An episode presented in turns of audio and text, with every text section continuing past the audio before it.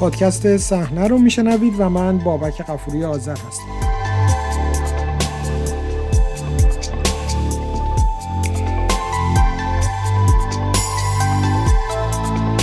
به شماره 737 پادکست صحنه از مجموعه پادکست های رادیو فردا خوش اومدید.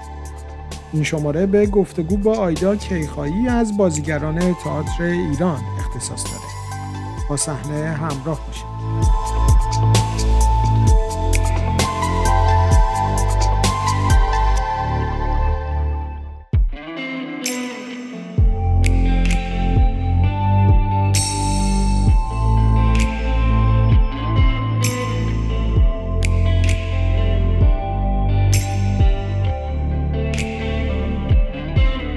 آیدا کیخایی نام شناخته شده ای در تئاتر دو دهه اخیر ایرانه. او بازیگر تعدادی از خبرسازترین نمایش های دهه های 80 و 90 خورشیدی بود. نمایش هایی مانند یک دقیقه سکوت، خشکسالی و دروغ و نوشتن در تاریکی به کارگردانی همسرش محمد یعقوبی. نمایش هایی که مزامین پررنگی درباره تحولات سیاسی و اجتماعی ایران داشتند. گابریل اینفانته شهردار بوگوتا پایتخت کلمبیا استاد فلسفه و ریاضیات است. سیاست های اینفانته در زمینه اداره شهر توجه همگان را به خود جلب کرده است چرا که وی تدبیر عجیبی را در بوگوتا به اجرا گذاشته است. در مارس 2001 او دو شب را به عنوان شب زنان و شب مردان تعیین چی خوندم؟ در مارس 2001 او دو شب را به عنوان شب مردان و شب زنان تعیین کرد. نه بابا کی؟ گابریل اینفانته. خانم کیخایی که تجربه کارگردانی هم داشت از نیمه دهه 90 خورشیدی همراه همسرش در کانادا اقامت داره و در این کشور هم به فعالیت‌های نمایشیش ادامه میده. او قراره در روزهای آینده در نمایش تازه‌ای که دو نام فارسی و انگلیسی متفاوت داره به روی صحنه بره. گفتگو باهاش رو با پرسش از همین موضوع آغاز کردم. ایرورم اگر معنیشو بخوایم بدونیم معنیش اینه که انگار یه آهنگی یه صدایی یک ترانه مدام توی گوش آدم هست که آدم هی تکرارش می‌کنه. اون یه همچین چیزی رو بهش میگن ایرورم چون این در واقع ترجمه خیلی سختی می‌شد به فارسی. محمد یعقوبی که نویسنده و کارگردان کار هست تصمیم گرفت که اسم فارسیش رو بذاره تیمور لنگ که خب خیلی اونم در واقع میشه که اسم نمایش باشه. و این یه نمایشی که ما داریم تمرین می‌کنیم و قراره که در سالن تئاتر کروز بین 6 فوریه تا 25 فوریه اجرا بریم و این اولین باره که بعد از مهاجرتمون کمپانی ما کمپانی ناودیس تیتر تونسته یک نمایش رو در سیزن یک کمپانی مهم تئاتری داشته باشه. چون اینجا اینجوریه که نمایش ها توی season قرار می‌گیرن. یعنی هر کمپانی یه سری نمایش رو انتخاب می‌کنه و اونا رو توی فصل خودش قرار میده و اجرا میشن. ما تا پیش از این یا خودمون اجرا می‌کردیم یا اینکه در فستیوال ها بودیم ولی هیچ وقت در season در واقع برنامه فصلی یک کمپانی نبودیم. و این خب خیلی فرصت مهمیه برای ما و امیدوارم که تماشاگرها بیان و دوست داشته باشن و یه چیز دیگه این که اسم فارسیش به این دلیل اصلا اسم فارسی وجود داره که ما شش شب به فارسی اجرا میریم و بقیه شبها رو یعنی حدود 18 شب رو به انگلیسی اجرا خواهیم کرد. با توجه به اینکه به فارسی هم اجرا می‌کنین و اگر اشتباه نکنم مضمون نمایش هم به نوعی می‌تونه مرتبط با ایران باشه. چطور فکر می‌کنید همچنان در واقع اتصال هاتون رو به ایران فکر می‌کنید؟ به این شکل لزومش رو می‌بینید که باید حفظ بکنید؟ یعنی همچنان از ایران فکر می‌کنید باید بگید؟ اصلا مگه میشه فکر نکرد؟ چون من چهل سال در ایران بودم. هم من هم محمد یعقوبی بیشتر عمرمون رو در ایران گذروندیم و ایرانی هستیم که حالا به اجبار مجبور به مهاجرت شدیم و خب معلومه کارهایی که می‌کنیم همیشه به ایران مربوطه. من نفی نمی کنم و در واقع قضاوت نمی کنم اگه کسی دلش بخواد بیاد و کارهای مربوط به ایران نکنه. ولی ما خب از اول همیشه کارهایی که داشتیم مربوط به فضای اجتماعی و سیاسی ایران بوده و الان هم همونه و خب این اتفاق مهاجرت هم قطعا توش تاثیر گذاشته و مثلا الان درباره دو تا خانواده ایرانی مهاجره که در تورنتو زندگی می‌کنن. چه رنج هایی دارن چه ترس هایی دارن؟ بله. درباره مهاجرت از کلمه اجبار استفاده کردیم. خیلی زودم به موضوع مهاجرت یه جوری رسیدیم. این اجبار به مهاجرت چه بود؟ چه چیزی شما رو مجبور به مهاجرت کرد؟ واقعیت اینه که ما خب برنامه ریزی داشتیم که بیایم کانادا ولی برنامهمون این نبود که بیایم اینجا و دیگه نریم ایران. برنامه بود بیایم اینجا و بتونیم با ایران هم در ارتباط باشیم. ولی وقتی که بار دومی که در واقع ما 2015 اومدیم و بعد بینش چند ماه رفتیم ایران و بعد برگشتیم اینجا یه اتفاقایی افتاد که به ما یه گفتن شما ممنوع کاری. بعد خب یه اتفاقای دیگه در ایران افتاد که دیگه اصلا نمی‌شد. یعنی چجوری بگم؟ باید تکلیفتو روشن می‌کردی. نمی‌تونستی که بگی که خب من می‌خوام اینجا باشم ولی خب می‌خوام چون برگردم یه کارایی رو باید انجام بدم یا نباید انجام بدم. و نمی‌شد دیگه اینجوری رفتار کرد. و به همین دلیل اگه بخوای خودت باشی میشی یک مهاجری که نمی‌تونه برگرده ایران. یعنی نه اینکه نتونه برگرده قطعا همه می‌تونن برن بلیت بگیرن پاشن برن ولی دیگه نمی‌تونی برگردی از اونجا و هزار تا اتفاقا ممکنه اونجا برات بیفته دیگه. پس میشه اسمش مهاجرت اجباری. یعنی مهاجرت کردی ولی در حالی که دلت و همه ذهنت در ایرانه. ما وقتی در خونه هستیم که در ایرانیم. چون داریم این فارسی حرف می‌زنیم. تمام مدت در سوشال مدیا اگه هستیم توی صفحه ایرانیم دوستامون همه ایرانی هن. به محض که پامونو می‌ذاریم بیرون خب میشیم آدمایی که در یک کشور دیگه هستن حالا نمی‌دونم برای من و محمد فکر کنم اینجوریه که اگر اوضاع ایران جوری بود که می‌شد توش کار کرد زندگی کرد و کشور آزادی بود و بسته ای نبود فکر نمی کنم ما مهاجرت می‌کردیم در اون مقطع چه جوری می‌تونستید اون شرایط خاص و دوگانه رو که هم در خارج باشید هم طوری رفتار کنید که مشکلی برای ادامه فعالیت در داخل نداشته باشید و عمل کنید. من شخصا خودم از ژانویه 2020 هجابم رو برداشتم. یعنی بعد از اون اتفاق هواپیما در واقع شلیک به هواپیما فکر می‌کردم دیگه خیلی اتفاق یعنی خیلی برای خودم خیلی سخت بود که بخوام مثلا هجاب داشته باشم. و گرچه همون موقع داشتم در یک نمایشی در اینجا بازی می‌کردم که در واقع اتفاق نمایشی جوری بود که من قرار بود هجاب داشته باشم. یعنی یا زنی بودم که خب روسری میذاشت سرش.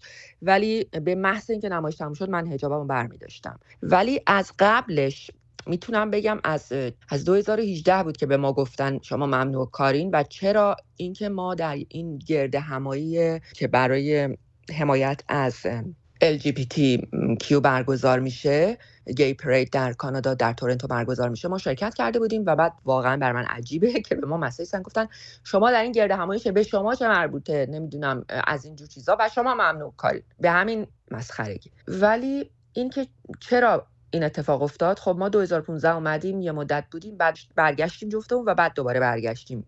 اینجا 2017 2016 رفتیم 2017 برگشتیم. خب خیلی سخته. یعنی شما فکر کنید که مثلا من یه آدمی که چهل ساله در ایران زندگی کردم کار کردم یهو میام اینجا و با مشکل زبان روبرو میشم با مشکل هویتی روبرو میشم.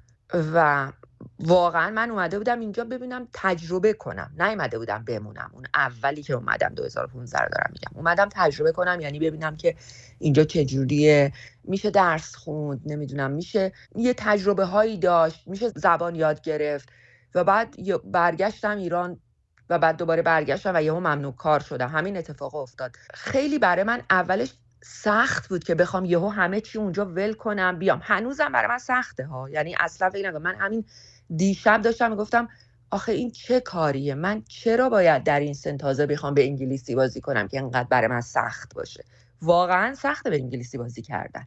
اینا خیلی برای من جوری بود که رنجاور بود به جانکاه بود. یعنی واقعا سخت بود که بخوام یهو همه چی رو ول کنم و بیام یه اتفاق جدیدی اینجا مثلا شروع کنم از صفر رو چون اینجا باید از صفر شروع کنم ولی بعد از یه مدتی متوجه شدم که نه من نمی‌تونم تمام اون افتخارات حالا اگه بشه اسمش گذاشت و اون چیزایی که به دست آوردم رو با خودم بذارم توی چمدونم و بیارم یک کشور دیگه ای و بخوام بر اساس اونا اینجا زندگیمون. نه اصلا اینجا نیست. همچین خبرایی نیست. من باید اونا رو بذارم اونجا در ایران من اونم یا در خونه و اینجا بپذیرم که من باید برم آدیشن بدم من باید مثل همه باشم من باید از صفر شروع کنم. و تازه از صفر نه مثل یه کسی که اینجا به دنیا آمده و زبانش انگلیسی. از صفر مثل کسی که من سکن لنگویجم باید تازه شروع کنم زبان رو یاد بگیرم. و همه اینا خیلی سخت بود. اینا منو میترسوند.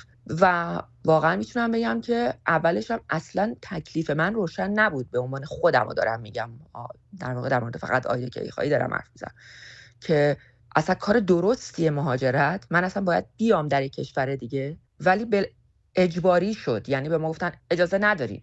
اگه بیاین حتما نمی‌دونم این میشه اون میشه. و بعد دیدم از بیرون که فاصله می‌گیری می‌بینی واقعا یه چیزاییه که تو در وقتی تو ایران داشتی توش زندگی می‌کردی نمیفهمیدی چقدر بیعدالتیه و چقدر اشتباهه. شاید یه چیزایی رو واقعا آدم باید فاصله بگیره تا بفهمه. و بعد دیگه نمی‌تونم اونها رو هم تحمل کنم.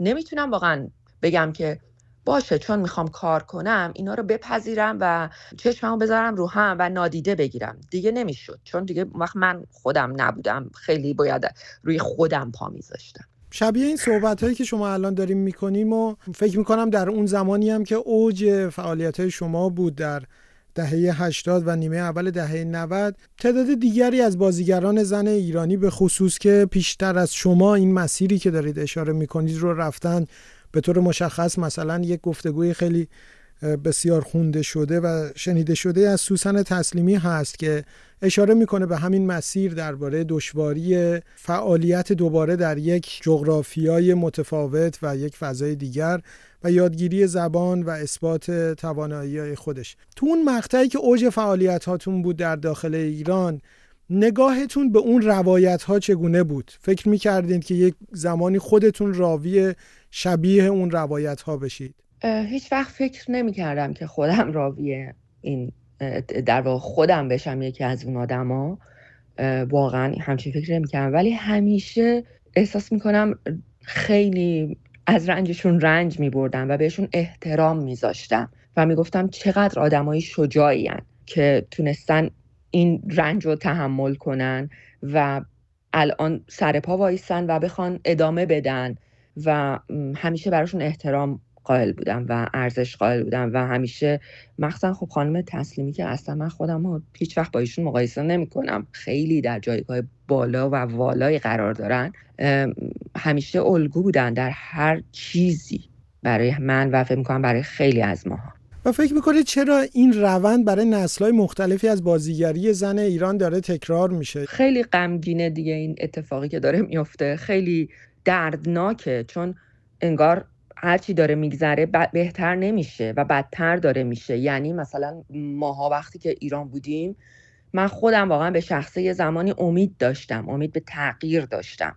ولی اولین شوکی که وارد شد بعد از 88 بود خب به هر حال من 78 هم بودم یعنی دانشجو بودم که اون اتفاق کوی افتاد. ولی هنوز شاید اونقدر جوون بودم و خیلی کلم گرم بود ولی اتفاق 88 فهمیدم که نه شاید نمیشه خیلی تغییر داد. ولی باز تلاش کردیم و بعد دیدیم نه نمیشه. به همین دلیل یعنی انگار هیچ تغییری چون از ریشه اشتباهی چیزایی و باید از ریشه برداشته بشه. من خودم اولین بار در زندگیم افسردگی رو بعد از 88 تجربه کردم. یعنی نمی‌دونستم چمه و می‌دیدم که خیلی بده اوزام و بعد رفتم دکتر فهمیدم که من افسردگی دارم. فکر می‌کنم خیلی ها این تجربه های مشابه داشتن. تازه من اصلا نه زندان رفتم نه این اتفاقایی که خیلی تجربه کردن خیلی بیشتر از من دردناک بوده براشون. ولی فکر می‌کنم به این دلیله که اوضاع نه تنها درست نشده بلکه بدتر و بدتر هم شده. چون انگار مزمن شده یک دردیه که مزمن شده چون ریشه دونده و همه جا دیگه رخنه کرده. تو اون کارهای شاخص دهه هفتاد و همینطور بعدتر در دهه هشتاد حضور سیاست در اون نمایش ها در اون کارها مشخص بود. نوع روایت اون آثار اما خب تا حدودی منطبق بر همین دیدی بود که شما دارین اشاره می‌کنید امیدواری نسبت به بهبود شرایط و تغییر. اون فضا اون کارهایی که اون, اون زمان انجام می‌دادید نسبت به خودش هم در اون زمان واکنش های دیگری داشت و کسانی اتفاقا اشاره می‌کردند که یک رنج های دیگر و یک مسائل دیگری در پیشتر وجود داره که شاید این نسل به این سادگی داره ازش کنار میره و بهش توجه نمی‌کنه. با نگاه از امروز به اون کارها چه مقدار اون واکنش ها رو فکر می‌کنید که می‌تونست درست باشه؟ یا تو اون لحظه همچنان فکر می‌کنید که اون روایت ها می‌تونست تصویر اون دوران باشه و باید به همون شکل بیان می‌شد؟ خب وقتی که ما داشتیم اون کارا رو می‌کردیم یعنی میشه در واقع میشه گفت به اواخر دهه هفتاد. چون که اصلا من با محمد که 1379 ازدواج کردیم که با هم کارمون رو شروع کردیم با یک دقیقه سکوت. خب یک دقیقه سکوت در زمان خودش و حتی الان کار بسیار جسورانه ای بود و هنوز هم در ایران اجازه اجرا نداره. یعنی بارها شده آدما به ما گفتن ما می‌خوایم یک دقیقه سکوت رو اجرا کنیم و اجازه اجرا بهش داده نشده. البته الان دیگه محمد اصلا نمیخوادم که اجرا بشه در ایران. با این اتفاقاتی که وجود داره در ایران بعد از مخصن انقلاب محسا جینا امینی زن زندگی آزادی. همون موقع به ما می‌گفتن که شما چطوری می‌تونین اینو اجرا کنین و هزار تا ایرادم می‌گرفتن. و من به یاد ندارم که ما کاری بخوایم اجرا کنیم که با مشکل و برخورد شورای نظارت و بازبینی و اون ارزشیابی که می‌گفتن سانسور اداره سانسور باشه. یعنی همیشه ما داشتیم سانسور می شدیم همیشه توقیف می شدیم همیشه نمیذاشتن اجرا کنیم همیشه با رنج اجرا می همیشه جلوی اجرامون گرفته می شد حتی به این صورت که مثلا قرار بود 40 تا اجرا داشته باشیم 20 تا اجرا می رفتیم هر روز می آمدن سانسور 7 تا بازبینی 8 تا بازبینی. یعنی به یاد ندارم کاری غیر از این بوده باشه. خب به حال یک دقیقه سکوت کاری نبود که بخواد در اون زمان به آدم خیلی بگه امیدواره چون پایانش خیلی تلخ تموم می‌شد. پایانش با تباهی و ویرانی تموم می‌شد و اینکه امیدواریم روزی برسه که این اتفاق بیفته ولی نیفتاده بود. و بعد کارهای بعدیمون همینطور در مورد می‌رسیم حالا به بعد از 88 نوشتن در تاریکی. همینطور که ما یادم دیگه ده بار فکر کنم بازبینی رفتیم. اسم کار رو عوض کردیم. خیلی رنج های عجیبی بردیم برای این کار. اینا هم خودش همش باعث شد که ما به این فکر کنیم که شاید بهتره بیایم یه مدتی از ایران دور باشیم. ولی اینی که من بخوام بگم که آیا من فکر کنم اونا درست بوده؟ فکر کنم ما جزو کسایی بودیم که اتفاقا واقعا داشتیم تلاش می‌کردیم که نه بگیم به اون شرایط و نپذیریم اون شرایط رو. برای همینم هم همیشه مشکل داشتیم. خب چرا کارهای ما با استقبال روبرو می‌شد؟ چون هم مردم خودشون و مشکلات خودشون رو در نمایش های ما می‌دیدن و به این دلیل بود که استقبال می‌کردن. ما هیچ وقت از جانب دولت حمایت نمی‌شدیم. همیشه از جانب مردم حمایت می‌شدیم. این یکی از چیزهایی که من خیلی دلم براش تنگ میشه اینجا چون ما اون مردم رو نداریم اینجا. و اون مردمی که وفادار بودن به ما ما رو دوست داشتن و ما به عشق اونا کار می‌کردیم. من می‌تونم بگم واقعا کاری نیست که من افتخار نکنم به اینکه تو گروه خودمون که درش حضور داشته باشم چون همیشه سعی کردیم که علیه سرکوب و اینجور چیزا بجنگیم و نبگیم به این مسائلی که بهش باور نداشتیم. خانم که خواهی شما در دهه 90 هم در نسخه سینمایی خشکسالی و دروغ که به نظر می رسید فیلمی است که در جریان اصلی سینمای ایران داره ساخته میشه تا حدودی متفاوت از تجربه سینمایی دیگر شما در فیلم ما همه خوبیم. حضور داشتید و به نظر می رسید که در واقع یک شروعی می‌تونه باشه برای حضور در جریان رسمی سینمای ایران. خودتون نخواستید به فعالیت هاتون هم در سینما ادامه بدید با همه مختصاتی که اون زمان سینمای ایران به خصوص در دهه 90 درباره بحث سرمایه ها و نهادهای نظامی و امنیتی به خودش داشت می‌دید. یا اینکه فرصت حضور در سینما هم مشابه اون روایت دیگری که داشتید درباره تئاتر اون هم ازتون گرفته شد. در واقع می‌تونم بگم ترکیبی از همه اینا هست. یعنی من یادمه که ما وقتی که بعد از یک دقیقه سکوت رو کار کردیم به خاطر خب سرکشی که در یک دقیقه سکوت کردیم و مثلا می‌گفتن پایانش رو باید حذف کنید نباید بگین یک دقیقه سکوت. و اگر که نمی‌دونم حمله کنن شما خودتون مسئول جون خودتون. از اینجور چیزا به ما می‌گفتن و بعد ما یه نمایشی خواستیم اجرا بریم که اجازه ندادن و هیچ وقت اجازه ندادن بهش به اسم از تاریکی. بعد از اون ما یک سال و نیم ممنوع کار بودیم. و من با گوشای خودم شنیدم که پشت در اتاقی بودیم در تئاتر شهر منتظر بودیم ببینیم بگیم چیه جریان. چون چرا در واقع ما نمی‌تونیم کار کنیم؟ که من با گوشای خودم شنیدم که گفتن آیدا کیخایی و محمد یعقوبی فعلا نمی‌تونن کار کنن. قرار بود 6 ماه باشه هفت ماه باشه. یعنی قرار بود که کسی نگفت 6 ماه هفت ماه. فکر می‌کردیم 6 ماه هفت ماه. شد یک سال تو اون یک سال و نیم نه اجازه کار داشتیم نه تئاتر کار می‌کردیم نه پیشنهادی می‌شد. و یا مثلا من فرصت های سینمایی سریال برام پیش می اومد می‌رفتم تا مرحله تست گیریم انجام می‌شد همه چی و بعد حتی ممکن بود به قرارداد هم برسه و دیگه خبری نمی‌شد. و این خب خیلی عجیب بود. و من فهمیدم که خب اون ممنوع کاری واقعا جدیه. همه جا هست. بعد که دوباره تونستیم کار کنیم این شاید خودم بودم که خودم رو بیشتر از هر چیزی هنوز هم تئاتری می‌دونم. یعنی من با تئاتر شروع کردم. تئاتریم. و همیشه تئاتر اولویت من بوده. اولویت ها مهمه دیگه. یعنی آدم اولویت هاش رو دسته می‌کنه میگه خب من اول میرم در تئاتر. اگه وقت شد این کارا رو می‌کنم. بعد وقت هایی که می‌شد مثلا خب سریال چند تا کار کردم و فیلم سینمایی هم همون مهم خوبی مو کار کردم که خیلی هم خوبی مو دوست داشتم. ولی بعد از اون چند تا کاری که بهم پیشنهاد شد یکیشو که مثلا احساس می‌کنم خب نباید برم. به خاطر کارگردانی که هست. خب نمی‌خوام اسم ببرم. به خاطر اینکه خب من اگه برم درست نقشم مثلا نقشی نیست که ربطی داشته باشه به این اعتقاداتم و یا باورام. ولی کارگردان و حالا اون موقع هنوز مثلا اینم که بودجه از کجا میاد یا از اینجور چیزها هنوز خیلی مطرح نبود مثل الان. ولی خودم می‌کنم خب من اینو نباید برم. اون کسی که رفت بازی کرد رو من قضاوت نمی کنم خب رفت بازی کرد. شاید هم کار درستی کرد اون موقع. چون بعدش تونست کارهای بیشتری بازی کنه. اینا بود و اینکه یه مدتی هم بود احساس کردم به بازی گرفته نمیشم. به خاطر چی؟ به خاطر اینکه من اهل شاید گرد همایی نبودم مهمونی نبودم اهل اینجور چیزا نبودم. اینکه بخوام یه چیزایی رو بگذرم ازش که خلاف عقایدمه. همه اینا میگم. ترکیب با هم شد که باعث شد من خیلی در سینما فعالیتی نداشته باشم. ولی الان اصلا پشیمون نیستم. الان بعد از این مدتی که گذشته.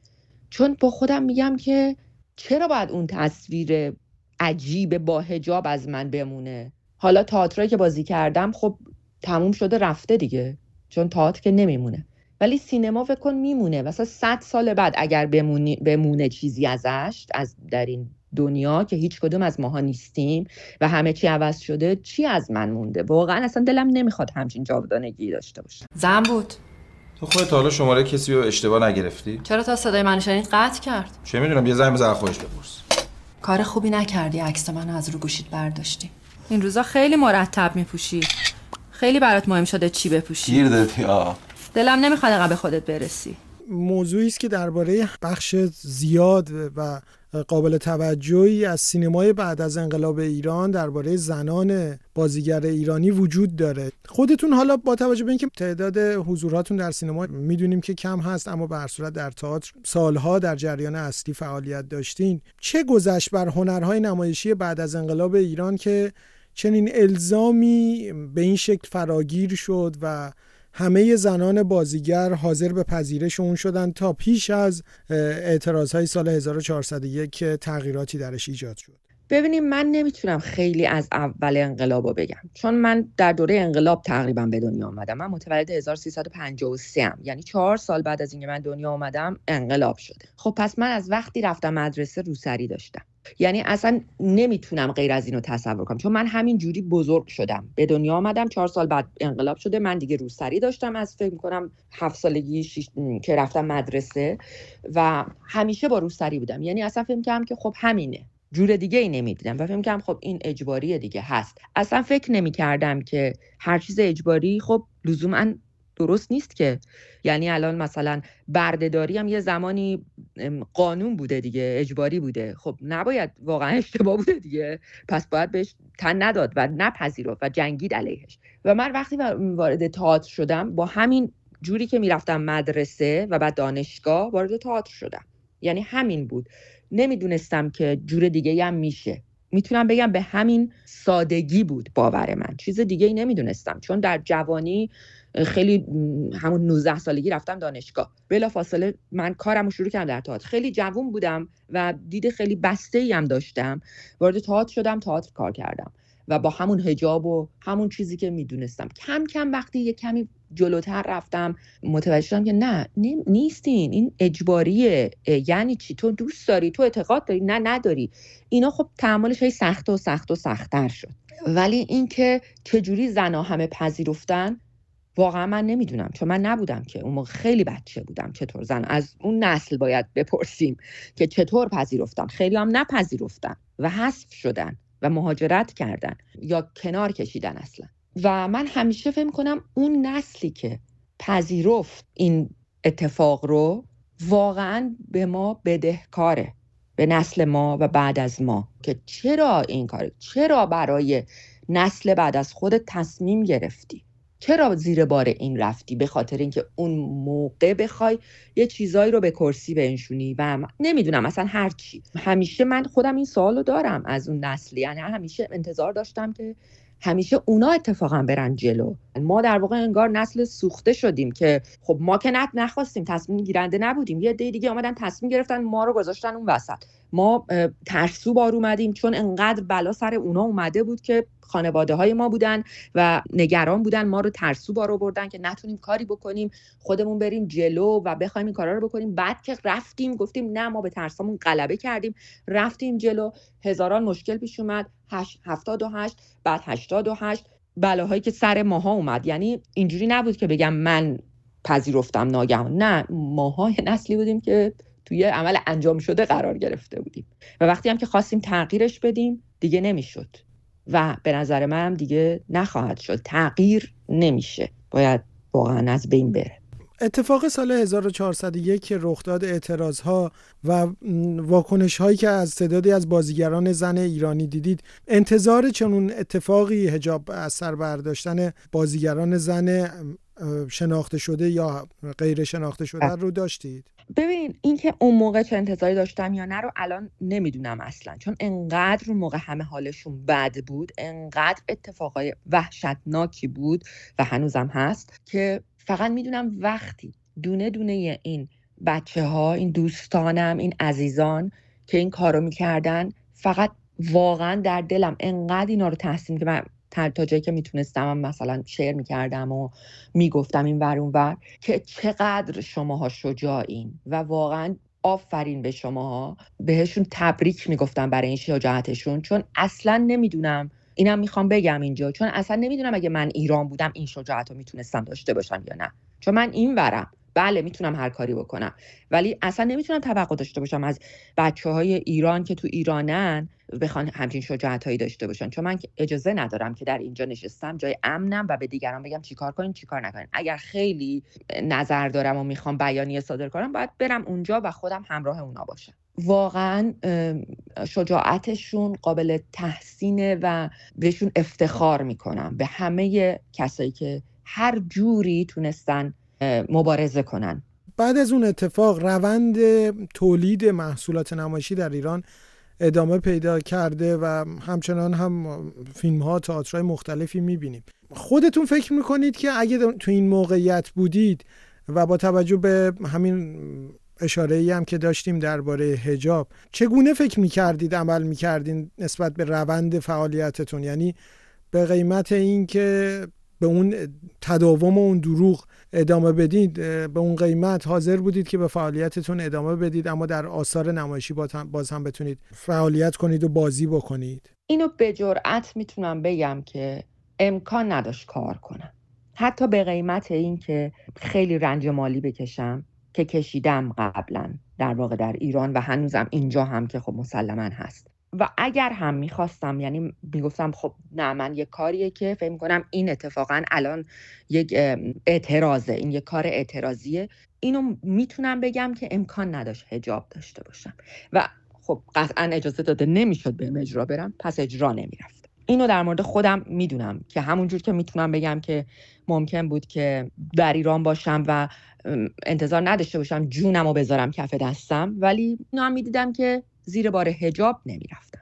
و دوباره برگردیم به فعالیت های فعلیتون. تو این چند تا کاری که در کانادا تو این سالهای اخیر اجرا رفتین شکل حضور در خارج از ایران و در تئاتر تا حدودی ایرانی خارج از کشور رو چگونه می‌بینید؟ چه مقدار همون فضا اون حس و همون انرژی که در تهران شما اجرا می‌رفتین در شهرهای مختلف ایران اجرا می‌رفتین تا حدودی می‌تونه تکرار کنه. آیا در واقع در روند بازیگری شما اون انرژی که نیاز می‌بینید که باید از یک کاری بگیرید تو این کارها می‌گیرید؟ خب من اینجا خیلی بیشتر کارگردانی کردم و زمانی هم که شروع کردم به بازی به انگلیسی بیشتر در فستیوال ها بود که خب استقبال می‌شد. هفت تا اجرا داشتیم سه تا اجرا داشتیم حالا هرچی و خب متاسفانه خیلی هم زود خورد به کووید از زمانی که شروع کردم بیشتر به بازیگری. و دو سال که اصلا هیچ کاری نکردیم. بعدش هم که من سرطان گرفتم و بعد خودم نمی‌تونستم کار کنم. بعد که دوباره برگشتم به کار خب بیشتر در فستیوالا کار کردیم و مسلما بیشتر تماشاگرامون تماشاگرای غیر ایرانی بودن. استقبال شد. واقعا مردم دوست داشتن کار ما رو. ولی خب اون میگم گفتم تو صحبتامم که اون تماشاگرای ایران چیزیه که من واقعا دلم براشون تنگ شده. برای مردم ایران. چون در واقع کمبودشون رو اینجا خیلی احساس می‌کنم. این اولین باره که ما می‌خوایم در نمایشی اجرا بریم که قرار اجرا عمومی داشته باشیم به زبان انگلیسی و فارسی برای مدت طولانی. یعنی 25 تا اجرا قراره بریم. مسلما اون فضا نمی‌تونم توقع داشته باشم چون ایرانی ها اینجا کمن و حتی به ما گفتن که شما نگران این نباشین که اجرای انگلیسیتون پر نشه. نگران نباشین که اجرای فارسیتون پر نشه چون ایرانی ها اینجا استقبال خیلی زیادی نمی‌کنن از تئاتر. این یه اتفاقی که خب خیلی بده به خاطر اینکه خب چرا استقبال نمی‌کنین از تئاتر؟ یعنی چرا آخر تئاتر ایرانی که داره اینجا زحمت می‌کشه نمیاین و حمایت نمی‌کنین؟ این که من در روند بازیگریم چه تغییری ایجاد کنه؟ خب من بازیگرم باید کارم رو به بهترین شکل انجام بدم و یه بخشی از لذت همون پروسه تمرینه و پروسه در آوردن نقش. اونا که از من گرفته نشده. یعنی این نیست که من همیشه فکر کنم من دارم این کارا رو انجام میدم که مثلا ده تا تماشاگر ببینه یا مثلا 5000 تا تماشاگر ببینه. همون ده تا من باید بهترین خودم رو سعی کنم براشون بذارم. حالا ممکنه موفق نبوده باشم ولی تلاشم رو کردم بهترین تلاشم رو کردم در روند بازیگریم تأثیری نداشته. فقط اینکه خب به انگلیسی بازی کردن واقعا سخته. به خاطر اینکه باید اون کلمه رو احساس کنی. یعنی مثلا اگر من به فارسی باید سه بار یه متنی رو بخونم تا دیگه ملکه ذهنم بشه و بشینه توی جانم و وجودم باید به انگلیسی اینو واقعا سی بار بخونم. اینجوریه برای من. و این نمایش هم خب خیلی سخت تره که می‌خوایم اجرا کنیم چون دو زبانه است. یعنی فکر کنین یک شب من باید انگلیسی اونا رو بگم یک شب فارسی. واقعا تو تمرین بارها اشتباه شده که من داشتم فارسی حرف می‌زنم یا وسطش مثلا انگلیسی گفتم اون کلمه رو یا جمله یا بازیگرای دیگه هم همینطور. چون ممکنه آدم قاطی کنه دیگه. ولی تعداد تمرینمون انقدر زیاد بوده خدا رو شکر که دیگه الان به مرحله رسیدیم که واقعا هر دوتاش چنان تو جانمون نشسته که این اتفاق بعیده بیفته.